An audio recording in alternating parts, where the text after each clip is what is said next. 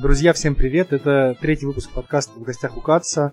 Я рад вас всех приветствовать, рад, что вы нас слушаете на одной из возможных площадок. И сегодня у меня в гостях главный раввин Воронежа и Воронежской области Раф Авигдор Моше Носик. Добрый день, Евгений. Спасибо, что пригласили.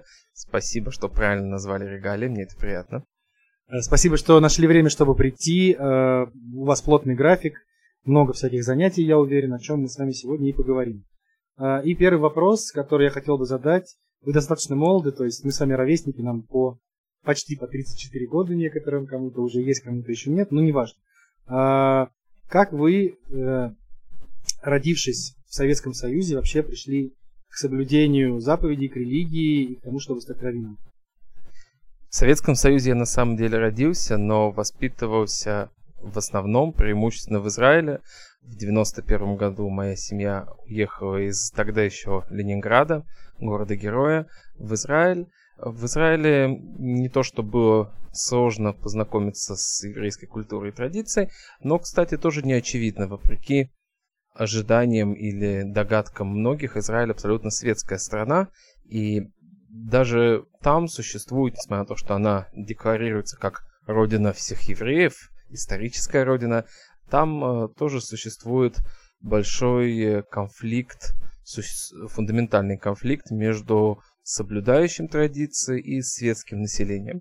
Поэтому, конечно, надо было себя найти. Я с детства интересовался каким-то правильным путем, какой-то абсолютной истины, интересовался и христианством, и исламом. У меня был даже период увлечения коммунизмом.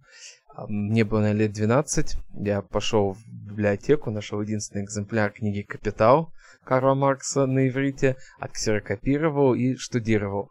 Правда, до меня достаточно быстро дошло, что это красивая теория, но она слишком утопична, потому что люди по своему характеру не способны отдавать столько, сколько могут, а брать столько, сколько надо. Естественное стремление людей делать наоборот, и лишь единицы смогут этому противостоять. На каком-то этапе я начал знакомиться с еврейской традицией, вроде должно было быть очевидно в Израиле, но это было не так. Это был не первый и не второй э, спектр, который я исследовал. Меня зацепило то, что в любом э, случае конкретной жизненной ситуации э, Тора, Талмуд, вообще вот библиотека еврейских знаний дает ответ на то, как нужно поступить, какой выбор следует сделать.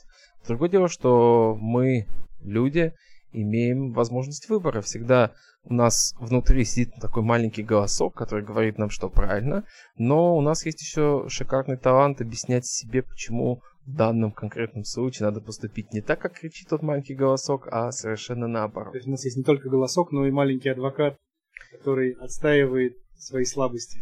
Ну вот знаете, как в мультиках появляется на одном плече ангелочек, на другом чертик. Вот э, это все происходит только не на плечах, а это происходит э, внутри человека. Собственно, э, внутри я происходит, происходят такие дискуссии.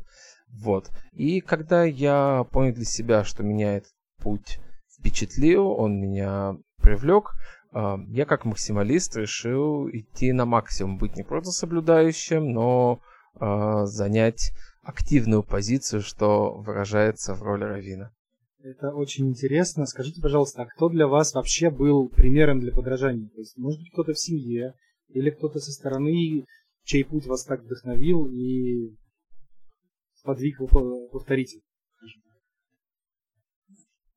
У меня есть, наверное, собирательный образ из э, нескольких людей, которые для меня э, были моделями. Э, в первую очередь, конечно, моя покойная бабушка, которая, несмотря на то, что пережила блокаду Ленинграда, войну, смер... раннюю смерть мужа и вдовой воспитывала двух дочерей, мою маму и мою тетю в Советском Союзе, будучи врачом, который, как бабушка рассказывала, не был почитаемым не было почитаемой профессии, потому что считалось, что врач дает бюллетени и не производит ничего. Вот. Несмотря на все эти сложности, а, она, во-первых, сохранила еврейскую идентичность в семье и передала своим дочерям. И, во-вторых, как бы она была вот модель такого оптимизма, доброты, милосердия и помощи всем. Это, наверное, первый вот такой э, человек, который заложил в меня фундамент. Конечно, у меня были еще учителя, но для себя я создал некий собирательный образ, основанный в том числе на, на парочке моих таких, наверное, парадигм или э, убеждений. Во-первых, это максимализм, то есть что-то делать, либо делать э, лучше всех, либо никак. Поэтому я стремился к максимуму. И, во-вторых, э, как говорят, у нас в стране работа не волк, в лес не убежит. И, и зачастую мы даже жалеем, что она не убежит в лес, сидит вот и ждет нас, пока мы ее сделаем. Я считаю, я убежден, что каждое мгновение, которое мы живем, которое мы здоровы и способны что-то делать, мы должны его использовать, потому что никто не гарантирует, что завтра такая же возможность появится. Собственно, я использую те возможности, которые Всевышний на моем жизненном пути предоставил мне. Как правило, если человек выбирает какой-то путь э, для того, чтобы он наибольше ценил то, чего он в итоге добивается, есть много испытаний по дороге, и, насколько я знаю, ваш путь там к тому, чтобы стать раввином и вообще соблюдать заповеди был достаточно непростой. Были некоторые отклонения. Как отнеслись родители ваши к вашей идее? Понятно, что любой человек, а мы с вами, Евгений, как родители, прекрасно это понимаем, любой человек хочет, чтобы его дети шли по его пути. Потому что если бы мы не верили, что наш путь самый лучший, мы бы им не жили, наверное. Поэтому все мы хотим, чтобы наши э, дети пошли по нашим стопам. И когда дети делают другой выбор, неважно, а, идет ли речь о том, что семья светская, сын начинает э, соблюдать традицию, либо о том, что династия врачей, а сын хочет стать э, художником, э, всегда это будет э, неким камнем преткновения и создаст сложности. Конечно сложности были с учетом того, что первые шаги я делал в возрасте 13 с копейками лет. Но это далеко позади, далеко в прошлом, поэтому на сегодняшний день я прекрасно и комфортно чувствую себя со своими убеждениями в своей семье. И я очень признателен своим родителям. Они очень многое мне дали, многое для меня сделали, скажем, не имея тех э, воспитательных моментов, э, которые были на семье, там, ценности, знаний, э, устремленности, настойчивости, даже выбрав бы путь соблюдения, я не был бы там, где я нахожусь. Кстати, вы, наверное, обратили внимание, что я ни разу не сказал слово религия. А, вообще мне это слово очень не нравится. Да. Я не считаю, я не считаю себя религиозным. Я не религиозный человек. А, почему я не религиозный человек? Потому что в моем понимании религия это вот некий такой элемент жизни. То есть у тебя есть, получается, время, когда занимаешься религией, время, когда ты светский. А, Тора это не религия, Тора это путь жизни. Она не мешает увлекаться, интересоваться любыми сферами, любыми незапрещенными, допустимыми с точки зрения этики, морали и заповедей э, жизненными, э, увлекающими э, занятиями. И с другой стороны, она охватывает всю жизнь. То есть Тора регламентирует и учит нас не только, как правильно молиться, но и как правильно кушать, с каким настроем общаться с женой, как относиться к детям, и охватывает, собственно, все сферы нашей жизни. Это то, о чем я говорил в самом начале. Почему меня, несмотря на то, что я интересовался даже не язычеством и прямо увлекался им, э, все равно меня зацепило то, что это всеобъемлющий путь, а не только какой-то фрагментик или большой фрагмент твоей жизни, э, при том, когда остальное остается пустым. Скажем так, более комплексный продукт э, ко всему процессу жизни и общения с людьми не только всего. Если мы хотим найти ответ на какой-то вопрос, второй мы его найдем. Вопрос в том, хотим ли мы знать как надо. Потому что знание, оно нас обязует. Когда человек знает, что опасно перебегать дорогу на красный свет, это обязует его э, не поступать так. Когда мы знаем, как правильно, это обязательство. Поэтому зачастую мы сознательно избегаем знаний, чтобы не, не быть ответственными, применять не накладывать на себя обязательства. А в каком возрасте вы стали раввином? Э, смотря что считать стал. А, есть э, раввин, это очень такой растяжимый термин, как, наверное, инженер. Вот есть на самом деле общий знакомый, который своих рабочих называет всех инженерами, например. Тут, тут надо засмеяться. И аплодисменты из зала включить. Мы потом подложим, да? Спасибо. Вот. Понятие инженер растяжимое. Человек может, допустим, получить высшее образование, закончить там технический, технологический институт, быть инженером по диплому, но при том э, заниматься там маникюром, педикюром. А, потому ну, что это, это ему интереснее, это ему больше приносит э, дохода. С другой стороны, человек может не иметь формального образования, но занимать такую должность. А некоторые могут называть инженером того, кто, не знаю, делает замеры для дверей или для натяжных потолков, инженер натяжных потолков допустим. Поэтому раввин понятие растяжимо. Есть два понятия. В первую очередь раввин в переводе просто дословно это учитель. Эм, учителем э, я являюсь, наверное, лет 17, когда я приезжал к бабушке. Ну, во-первых, в Ешиве мы тоже тренировались друг на друге, мы готовили уроки типа эссей, да, друг другу давали. А во-вторых, э, лет 17, когда я учился в Ешиве, я приезжал к бабушке на выходные, и там э, группа русскоязычных людей просила меня с ними заниматься. А что касается квалификации равина, то, что называют в народе, это человек, который имеет достаточно знаний, чтобы принимать решения в сложных вопросах касательно того, как человеку следует поступать. А, окончательно я закончил обучение, сдал экзамены в 21, по-моему. 21 это получается в 2007 году. Да. Или, или зимой восьмого. Или зимой восьмого. И после этого, я так понимаю, у любого уважающего себя равина есть потребность в самореализации. То есть нужно, чтобы появилась какая-то община, в которой можно свои знания и навыки Нет, применять. община появилась раньше. Община появилась в 19. А община образовалась случайно. Вот те же люди, которые приходили ко мне учиться, когда я приезжал к бабушке, после того, как я уже переехал закончил Ешивы, приехал на постоянное место жительства в город Арат, это на юге Израиля, недалеко от Мертвого моря. А, они начали ходить э, тоже ко мне домой, и мы занимались.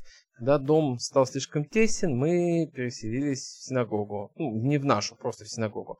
А когда нас стало прям много, мы решили, почему бы нам не объединиться, и тогда мы открыли свою общинку небольшую, поэтому община была уже где-то на 19 для наших слушателей я поясню, что поскольку в Израиле достаточно много людей, которых увлекает и интересует иудаизм, как религия или как мировоззрение и образ жизни, у каждого своя степень погружения, то, соответственно, при таком спросе есть и большое количество людей, которые могут научить. И тоже у них разная квалификация, кто-то учитель по призванию, кто-то имеет э, квалификацию соответствующую, подтвержденную. А кому-то удобно на этом зарабатывать. Да, кто-то на этом бывает. зарабатывает, да, поэтому конкуренция очень высокая, и, скажем так, людей, которых называют словом раввин, достаточно много.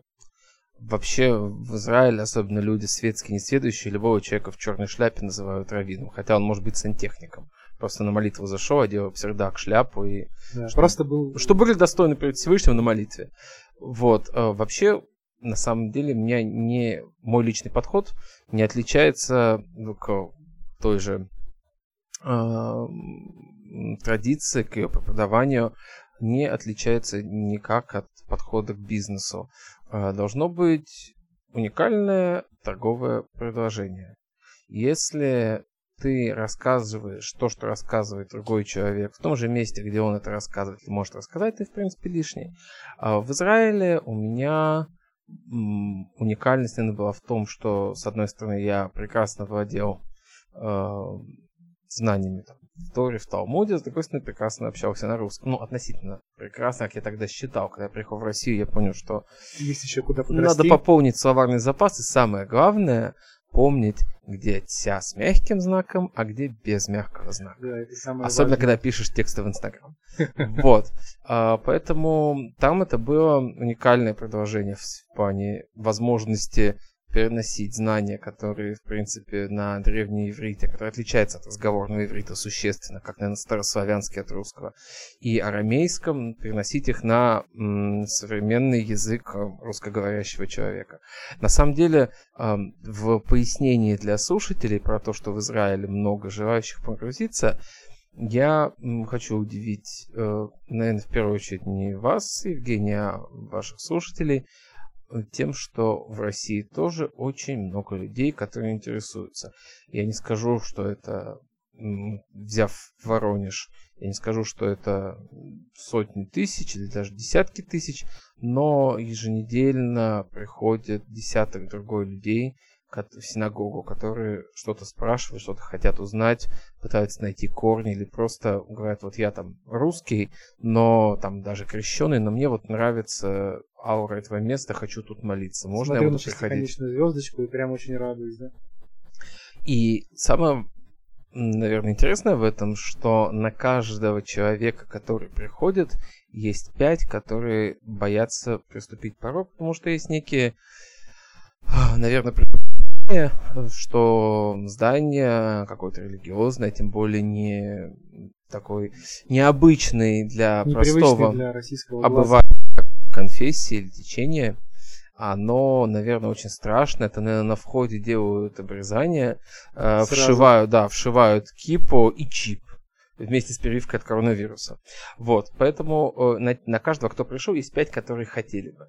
А с развитием соцсетей есть многие, которые пишут. Причем я же с теми, кто пришел, общаюсь, я слышу от людей, насколько вот им было тяжело. Некоторые люди ходили полгода вокруг синагоги, рассказы людей. Не могли повернуть в сторону. Боялись, опасались. Э, люди очень боятся некомфорта, вот конфуза.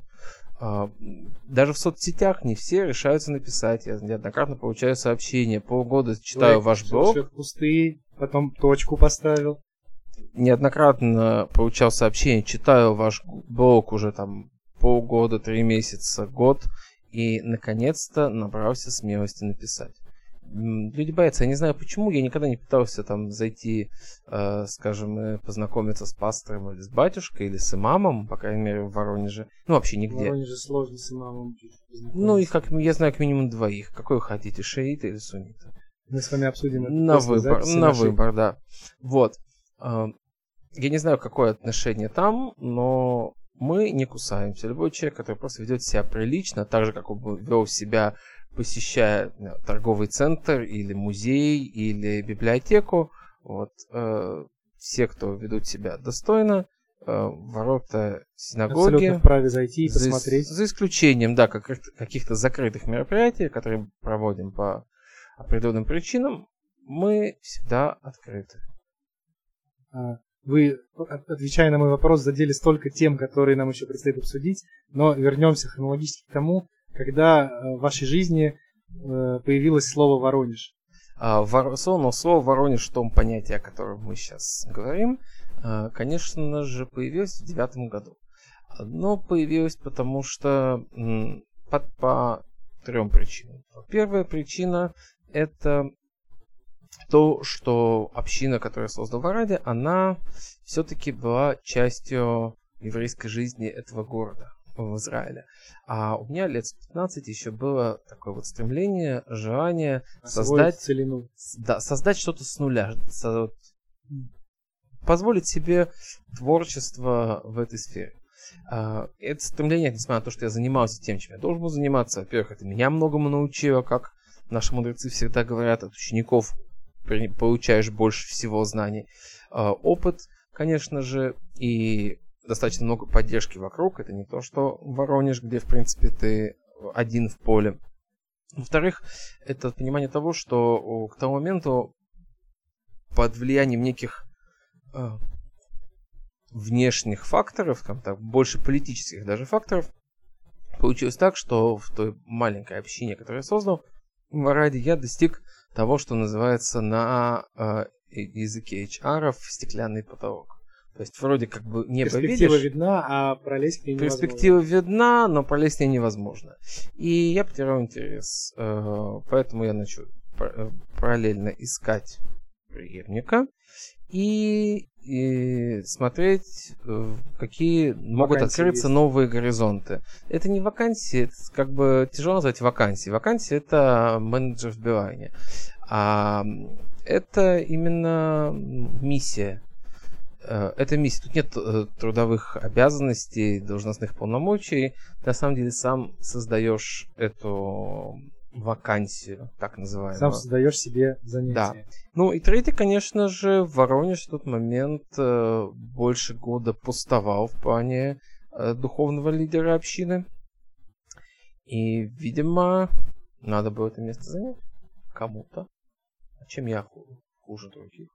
Вы однозначно ничем не хуже. Может, даже чуть лучше. как показало время, но если сравнивать вашу жизнь э, в рамках Израиля и перспективы переехать в Воронеж, в котором, ну, будем откровенны, нет э, достаточно большого э, числа элементов той инфраструктуры, к которой вы привыкли, как вы это все восприняли? Поначалу это было страшно. Причем э, был некий страх, опасения, потому что переезд сюда это было сжигание мостов. Ты э, сдаешь на долгий срок свою квартиру, ты ставишь человека на свое место, э, фактически там какие-то твои там подработки, роды деятельности все равно ты их либо передаешь, либо закрываешь. Поэтому это был риск, что вызывало, соответственно, опасения.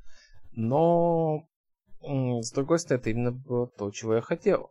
Не вписываться в уже какую-то существующую систему, а практически строить систему заново. Это как в анекдоте про милиционера, которого после полугода устроиться на работу спросили, почему Не приходит не зарплата. приходит бухгалтерию зарплату. Он сказал, я думал, удостоверение дали, пистолет дали, крутись как хочешь. Вот на самом деле, а, как только я приехал сюда, получив все полномочия, я понял, что все в моих руках. Это может быть а, каким-то вялым, не знаю, собранием пожилых людей, которые приходят там по большим праздникам, по субботам. А, Это может быть э, динамичная, разносторонне развивающаяся община, разновозрастная. И это в большой, ну, в некой доле в моих руках. Поэтому, соответственно, когда, а когда ты э, погружаешься во что-то непонятное, неизвестное, но при том подконтрольное тебе, то есть то, что ты можешь изменить, это уже не так страшно. Вот э, детерминизм это страшно. Э, Чего больше всего вам не хватало на момент приезда, когда вы попали в Воронеж, и как менялась ситуация с течением времени? Я для слушателей поясню, что Раф Виктор находится в Воронеже уже чуть больше 10 лет. Столько не живут. Да, и на моей памяти, да и, наверное, не только на моей памяти, это самый длительно пребывающий в Воронеже раввин, духовный учитель для евреев, для членов общины. И, видимо, ему тут нравится, потому что он никуда не уезжает. По крайней мере, пока. Ну, не будем делать скоропостижные выводы. А вопрос, собственно, в чем? Вопрос, чего больше всего не хватало на... Чего не хватало? Ну, есть одна вещь, которой мне не хватало до апреля этого года. Это ларька с кошерной шаурмой. Вот, очень не хватало. Теперь я викторианец последний с апреля, поэтому мне уже не, не хватает. не потому, что ларек с кошерной шаурмой появился. А, Как человек, создающий э, мир с целины, логично было бы, если бы вы да, создали ларек с кошерной шаурмой здесь. Да, но, скажем так, э, возможно, у нас так была попытка создать кошерный ресторан. Э, всегда при такие вещи нужен инвестор. Инвестор был, но ну, нужны грамотные управляющие, а там его, к сожалению, не было. Поэтому проект не вышел на окупаемые масштабы и свернулся. Но чего мне не хватает? Вообще-то мне всего хватает. Э, Как учили наши мудрецы, кто богат, кто счастлив с тем, что он имеет. Я очень богатый человек.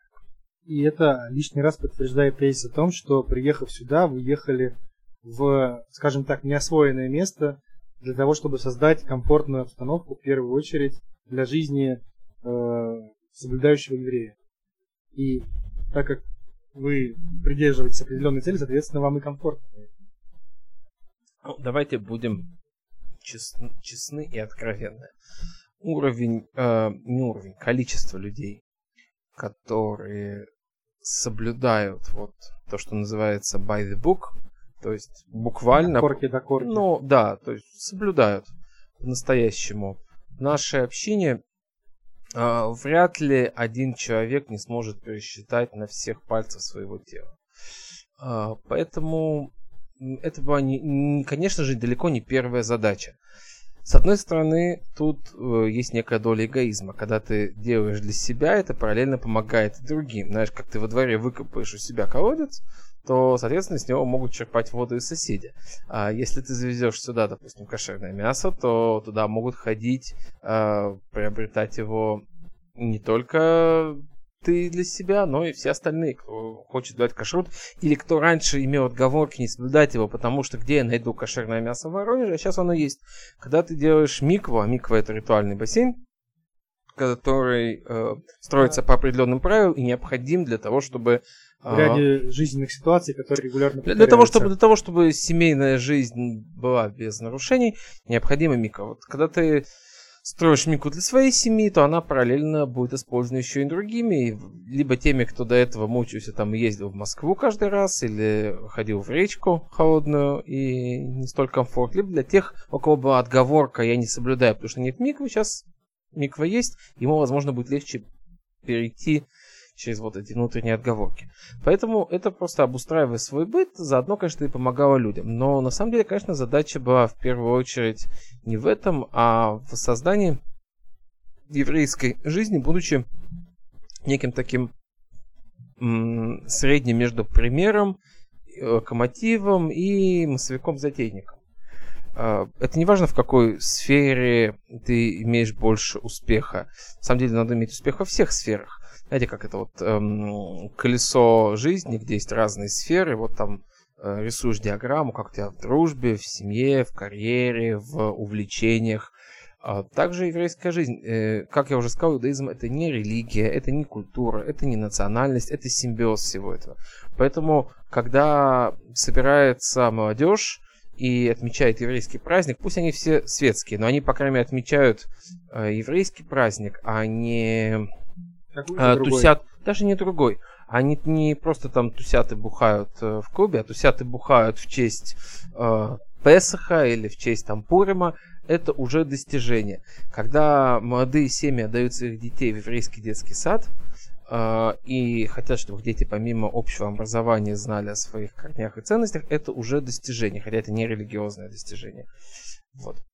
Поэтому задача просто все эти сферы прокачать. Создать условия, чтобы людям было проще быть евреем настолько, насколько они к этому готовы? Ну, нет, э, не только, далеко не только, как бы для себя я рисовал три вектора. Первое это э, дать знания, второе это создать инфраструктуру, третье это пиар. Пиар, пиар это тоже важнейшая цель, потому что вещь, которая сделана и э, опубликована, может дать намного более широкий резонанс, не только в духовном, а вот в практическом как плане. Не запостил, значит не было.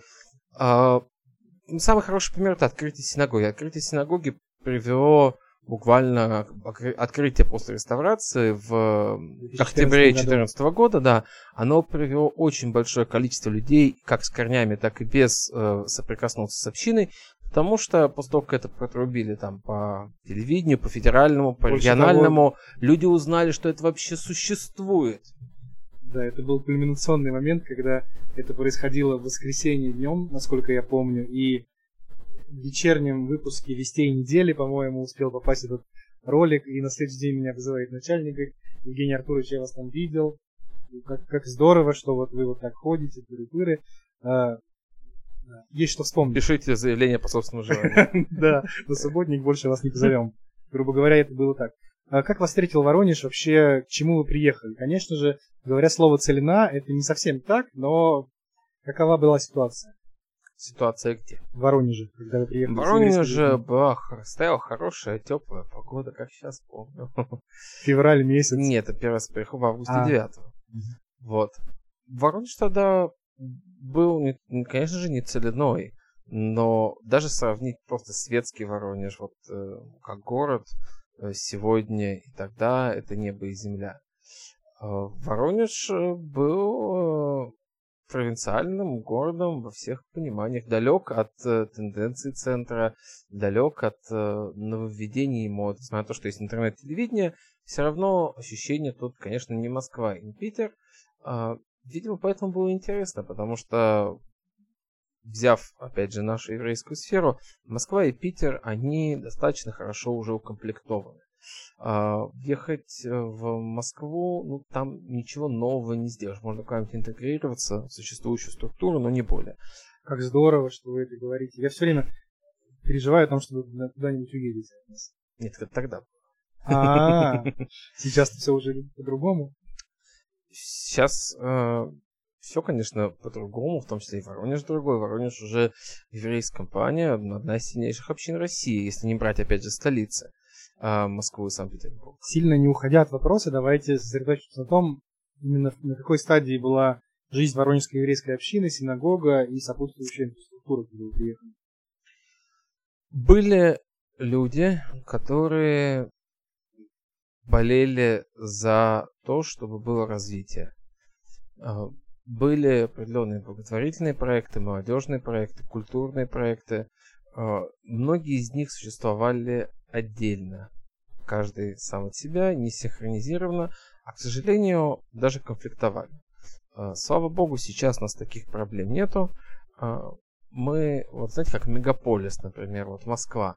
Москва же состояла из разных районов, там, Чертаново. Которые когда-то были, были райончики, да, были хуторами, деревнями, которые просто срослись. Вот у нас постепенно все срослось э, практически в единый организм. Конечно, бывают какие-то трещины, сбои, но в целом а, я не, не буду вдаваться в параметры и подробности, потому что не каждому, как бы не будем объяснять каждый термин и вникать, но в целом мы стали более заметными как на фоне города в целом, на фоне вот нашего миллионного с хвостом города, так и на фоне еврейской жизни в мире. То есть, по крайней мере, в России все знают, что такое воронежская община. В русскоязычном соблюдающем мире очень многие знают, что такое воронежская община.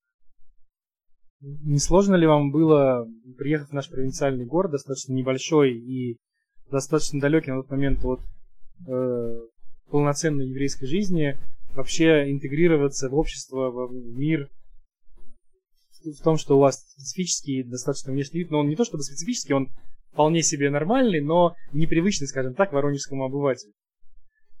Я, наверное, открыто скажу это впервые, но мне кажется, что мне этого именно и хотелось. Где-то вызова какого На уровне подсознания. Во-первых, вызова. Во-вторых, в любом месте, где есть некая там, доминирующий этнос или доминирующая культура или для данного контекста, скажу, религиозное течение, а, оно становится неким бюрократическим и оно становится э, меркантильным.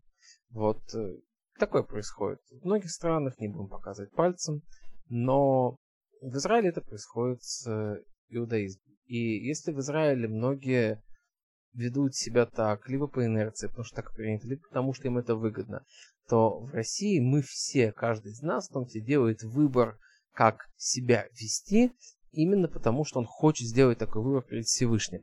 Потому что э, никто не мешает мне, не знаю, допустим, э, подъехать в МакАвто и взять себе большой, большой, большой, большой там Биг э, Мак со свининой или с чем у них он там есть никто об этом даже никогда не узнает. В Израиле, если ты в городе, там больше знают друг друга, там в Достаточно небольшие города. Да, и все... да даже, не, даже в большом городе. Просто как бы, если ты выглядишь как там соблюдаешь человек, ты зашел в какое-то некошерное заведение, сразу люди увидят, кто тебя обязательно спросит, это что не видишь, тут не кошерно.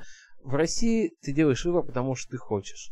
И это, наверное, величайшая ценность нашей общины, вообще таких людей, которые участвуют в жизни общин, которые помнят о своих корнях и что-то с этим делают. Не просто помнят на бумаге или там иногда рассказывают, а знаете, у меня бабушка была там кем-то. А живут этим, потому что они делают выбор именно потому, что они хотят. Никаких эм, факторов, которые заставляют тебя это сделать, у нас в стране нету. И вот это вот некий воздух свободы, потому что в Израиле религиозное общество, опять скажу религиозным, в данном случае в плохом контексте, оно перегибает палку в некоторых вопросах тем, что вмешивается в слишком многие сферы жизни людей. А, но тут у нас есть выборы, поэтому тут люди, которые реально что-то делают, они делают это по собственному желанию. На другом уровне осознания и ценности. Э, скажите, пожалуйста, что за прошедшие 10 лет, вводя некий промежуточный итог, понятно, что все самое лучшее еще впереди, что стало, стало самым ярким для вас моментом в вашей карьере и деятельности Равина?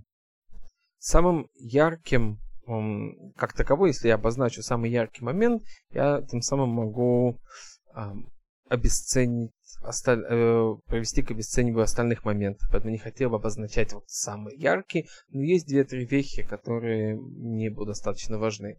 Э, в первую очередь, это, как ни странно, открытие миквы о котором мы уже говорили, потому что синагога на самом деле это может быть и культурным зданием, и это важно для многих светских организаций. Миква, когда она используется, это показатель того, что люди делают действия не только в По показушных праздникам. вопросах, то в таких вот ярких, да, а, но и реально вносят изменения в свою жизнь. А вторым важным... И надо сказать, что ее, по крайней мере, последние достаточно большое количество лет в Воронеже и не было. Не знаю, было раньше. Она была до 30-х где-то, наверное. До, то есть ее не было, грубо говоря, 85 лет. Да, ее не было 85 лет. Это был важный этап. А, вторым этапом было даже не столько само открытие синагоги, потому что по большому счету это очень важно, а, когда синагога красивая, когда она блестящая, но это всего лишь обертка, обертка от подарка. А, она должна завлекать, чтобы выглядеть красиво, чтобы не стеснялись туда прийти.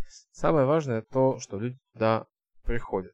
Поэтому не само открытие, а то, сколько людей пришли на него и сколько людей ему радовались. Если бы это был любой другой праздник, и столько людей пришли бы, это тоже было бы ценно. Это значит, что такому большому количеству людей это э, не все равно, для них это тоже праздник. Э, еще одним важным моментом было открытие детского проекта потому что детского досугового центра, потому что это вклад, когда люди вводят своих детей, это вклад в то, что через 20-30 лет наше будет с вами место, да, наше с вами место, Евгений, будет э, занято достойными людьми. Вот, а на самом деле каждый момент, потому что каждый момент, поворачиваясь назад, ты, с одной стороны, понимаешь, с одной стороны, какие сильные произошли изменения, а с другой стороны, э, смотря из этой же точки вперед, ты понимаешь, сколько еще можно сделать, и это все в наших руках. Вы по ходу разговора не раз упоминали о том, что занимаетесь каким-то бизнесом, что-то делаете. Сейчас это так же, то есть вы совмещаете э, свою деятельность э, Равина с э, какими-то другими занятиями? Один из редких коллег, который делает это и подтвердит, что это делает публично. Да, я считаю, что это для человека, который имеет возможность совмещать, это очень правильный вектор, стремиться к тому, чтобы содержать свою семью не э, работой, которая, в принципе, духовная, а обычными делами. И многими примерами этому были наши мудрецы, начиная с самых древних времен, когда многие из патриархов народа Израиля были пастухами, а, землевладельцами. Зем, земледельцами, да, то есть возделывали землю, а, были виноделами, были сапожниками, кем они только не были. Скажем так, люди имели не только духовное развитие и знания, но и да. практически жизненный опыт и занятия. Да. Что называется, на Бога надейся, mm-hmm. а сам что-нибудь еще делай. В принципе, и тот, и другой подход, они легитимны. То есть легитимно быть э, только учителем, только раввином или только врачом, и легитимно быть врачом, но при том там э, заниматься не знаю, экспортом медикаментов или э, какой-то... Или импортом медикаментов. Или импортом медикаментов, да. Э, это легитимно. И каждый делает свой выбор. И любой выбор достоин уважения. Мне, мне нравится м, вкладывать в развитие других сфер, не только в, э, в развитие общины. Э, не только, ну, во-первых, это диверсификация, мы же как бы должны заботиться... Не складывать все яйца в одну корзину. Да, не складывать все яйца. Это во-первых. Ну, а во-вторых, это просто интересно что-то строить. Когда я построил вот общину, можно сказать, воплотил вот все в жизнь, я понял, что я вошел во вкус, мне нравится что-нибудь строить. Поэтому вот строю какие-то проекты. А, в этой деятельности вам как-то помогает то, что вы равин в общении с людьми, в восприятии вас и тому подобных вещах? Конечно, есть некие преференции. Так же, как, не знаю, у гаишников есть удостоверение их преференция, что их не тормозят коллеги, если тормозят, сразу отпускают. У, наверное, там, других МВДшников да и так вообще далее. такие секреты открываете людям. Готовы ли они ой, к этому? Ой. А, конечно, дает преференции. Понятно, что моя должность открывает некоторые двери и а, позволяет легче коммуницировать. Да, коммуницировать с людьми. А, меня очень радует, что даже в какие-то моменты вот э, такие двоякие, когда, ну, понятно, что мы не говорим, конечно, о мошенничестве, о воровстве, но когда вот есть возможность поступить более порядочно или менее порядочно, у любого человека, у меня в том числе, бывают мысли, Соблазн. сомнения, соблазны, как поступить. И я могу себе сказать, блин, ну, ты же все-таки, представь себе, как скажут а, люди, а, не скажут, что Вася Пупкин или Вова Иванов их кинул, скажут, что Виктор Носиков кинул. Тоже так не скажут. Скажут, этот Жидяра меня кинул. Э, вот в чем такой прямо высокопоставленный Жидяр. Значит, не все такие. Это будет оскорбление имени Всевышнего, а этого я не могу допустить. Поэтому это очень помогает. Расскажу коротенький рассказ была одна хасидская династия. Хасиды это некое течение в иудаизме, э, где, которое концентрируется вокруг праведника. А, а, династия Недворны. Их основатель завещал, чтобы все его потомки, все его потомки а, становились тоже вот такими праведниками, организовывали себе двор. Обычно так не делают, но максимум там один ученик. А он завещал, что все. Когда его спросили, почему, он сказал, ну если они будут на уровне там праведника, иметь свой двор, как минимум, а они не будут воровать, не будут выдать субботу. А, вот, видимо, мне это помогает, в первую очередь, держаться за свои ценности, в которые я верю, но бывает не всегда просто сдержать себя. Раф Виктор, у вас есть одна уникальная особенность, точнее, может быть, у вас их много, но это, наверное, самое уникальное. В русскоязычном еврейском мире вы первый и по масштабам, наверное, пока еще недосягаемый для других конкурентов. Э, пока блог... вычеркиваем. Недосягаемый для других конкурентов э, блогер, равин-блогер, который ведет полноценный блог в Инстаграме и в других соцсетях тоже э, дублирует информацию. По чуть-чуть. По чуть-чуть. Расскажите, пожалуйста, как вы к этому пришли, потому что, насколько я знаю, вообще отношения у соблюдающих евреев ортодоксальных к средствам коммуникации и интернету и внешнему миру достаточно разнится. Ну, скажем так, не, не у ортодоксальных, а у ультраортодоксальных. К таким себя не отношу, хотя учился в заведениях ультраортодоксальных. На самом деле, соцсети у меня были всегда, потому что когда я в 2010 году для себя э, обрисовал векторы работы в Воронеже, о чем я уже рассказывал в предыдущих вопросах. Э, один из векторов был пиар, поэтому соцсети я всегда как-то вел. Но заняться этим более... Ну, понятно, что основная моя цель была, скажем, донести до воронежской аудитории, которая вот не хочет выходить из дома, что произошло и что отчет произойдет. Отчет о проделанной работе.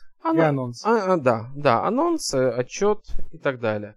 А, года два назад, на самом деле два-два с половиной назад, меня заставили об этом задуматься два человека. Одна из них девушка, которая в составе... Они, я не помню, как это правильно называется, когда из вуза едут что-то изучать. Экспедиция? Можно и так сказать. вот, короче, э, ребята из высшей школы экономики, которые поехали в Воронеж для того, чтобы выучить там этнос, религии и так далее. Угу. И, э, собственно, в общении с ними, вот там одна из такая прям активистка, которая инициирует поездку, вот она меня как бы на эту идею направила. И тоже еще одна девушка из общины, которая занималась SMM, и тоже посоветовала мне там воспользоваться этой возможностью и масштабироваться, то есть быть э, голосом ортодоксального, традиционного иудаизма не только для Воронежа, но и для всех тех, а, кто не приходит в синагогу, кто не слушает там раввина своего города, может даже его не знает, а может в этом городе нет раввина. А, просто быть таким более широким рупором. Вот. И тогда заложились основы, скажем, блогу не так много, блогу меньше двух лет. Первая публикация была Красноплатонский фестиваль 2017 года. Первая такая публикация после начала движения в этом векторе. Так что движемся. Насколько активна аудитория ваших подписчиков? Сколько примерно в день, в неделю, в месяц вам приходится общаться с разными людьми, которые задают вам вопросы именно касаемо иудаизма, традиций, обычаев? Один мой товарищ, воронежский бизнесмен, очень успешный, ты сказал мне, что э, есть такой параметр количество ежедневных контактов. А, я это, это количество э, людей, с которыми ты вступаешь в контакт в течение суток. Не обязательно личная встреча, это может быть телефонный звонок, переписка в WhatsApp и так далее. А, я посчитал, сделал специальную статистику, э, две недели вел наблюдение, у меня их порядка 60 в день. А, некоторые сообщения я отвечаю, даже несмотря на автора, потому что я просто не успеваю. Сейчас, когда мы отключим самолетики на телефонах и включим их после записи подкаста, я думаю, что на 15 я буду отвечать. У меня, конечно, стремление отвечать очень коротко. Я терпеть не могу, когда мне отправляют войсы, притом сам отвечаю войсами бывает. А, потому что... Кто вас научил я... терпению к войсам? Потому что... Не, научил терпение к войсам то, что войс на минуту может быть уложен в сообщение, которое прошло за 10 секунд. А, но это нетерпение имеет обратную положительную сторону медали, заключенную в том, что за, исключением, э, за исключением мата и хамства я отвечаю всегда всем. Э, если конвертировать подобное количество контактов в день э, в работу традиционного раввина своей общины, это же очень много получается, правда? Ну, я не считаю, что это работа с воронежской общиной. Это скорее один из дополнительных моих проектов, э, которые коррелируется с общиной, конечно же, платформой, для которого и плацдармом послужила моя работа и связь в общине, но это уже вышло далеко за рамки этого. Если я правильно помню, среди моих подписчиков по статистике Воронеж занимает э, четвертое или пятое место из городов. После каких городов? А, Москва, Питер, Киев, не помню. Хорошо. И вопрос, который навеян временем, который я просто не могу не задать. Как вмешалось э, то, то состояние дел в обществе, э, которое сейчас есть, а именно пандемия, самоизоляция и так далее, и так а далее. Я думал, про радугу будет вопрос. Про радугу. Я не подготовился с вопросом про радугу, но, наверное, оставим для следующей нашей встречи, чтобы было о чем еще поговорить. Э, как вмешалась пандемия и закрытие общественных пространств, в том числе и синагоги, как и других объектов отправления религиозных культов на вообще жизни общины и том, как вообще все происходит сейчас? Ни какие религиозные культы не знаю. А, знаю, что на самом деле официального какого-то закрытия синагог или церквей у нас не было. Это был выбор каждой общины. А, конечно же, поначалу это кажется, внешне это кажется грустно. Это кажется грустно, потому что не было еще такого периода, в истории, наверное, со времен разрушения второго храма, это примерно 70-й больше год. тысяч лет назад. Чуть меньше, 70-й год нашей эры, а, когда все э, в еврейском мире не только было парализовано, когда не было почти ни одной синагоги, которая открыта во всем мире. А с другой стороны, это на самом деле был прекрасным уроком и прекрасной возможностью. Возможность, во-первых, научиться работать без личного контакта. А появилась очень жесткая конкуренция, потому что все коллеги начали вещать в онлайне. Ну, понятно, что если ты вещаешь для своей общины, скажем, в Воронеже или в Самаре или в Орле, то к этому вещанию может присоединиться человек хоть из Калифорнии, хоть из Южной Африки. Поэтому предложение стало намного больше, И, соответственно, надо было быть лучше, чтобы в этом преуспеть. А, кроме того, это научило нас обращать, больше общаться, потому что вот был круг людей, которые приходят э, участвовать в общинной жизни каждый день. Были те, кто приходит в среднем раз в неделю, раз в месяц. Это был основной круг общения. А те, кто появляется редко, мы с ними даже особо и не общались, за исключением редких появлений. А в период пандемии я взял на себя такое обязательство перед собой каждый день обзванивать трех людей, с которыми я минимум два месяца не общался. А сейчас, э, сколько у нас уже прошло времени от начала пандемии? Четыре месяца. Больше трех месяцев больше, ну да. Как мы закрыли синагогу, прошло 4 с середины марта. И я не обзвонил даже половины списка. Вот, то есть, на самом деле это прекрасные возможности. Любое событие, которое происходит с нами, которое вне нашего контроля, это либо урок, либо возможность. А скорее сочетание. Всевышний дал нам прекрасную возможность научиться э, перераспределять ресурсы, научиться э, работать вот так на расстоянии, научиться заинтересовать на расстоянии. Я считаю, что глобально, в первую очередь, конечно, это трагедия для тех, кто ушел от нас из преждевременно из-за этой болезни. Это трагедия для, для тех, кто переболел или потерял близких, или переболел тяжело. Но, с другой стороны, это еще и масса возможностей стать лучше, стать эффективнее, а, правильнее использовать свое время – и фактически мы можем остаться с эти, после окончания этого периода либо с некой обидой, либо с новыми навыками новыми знаниями.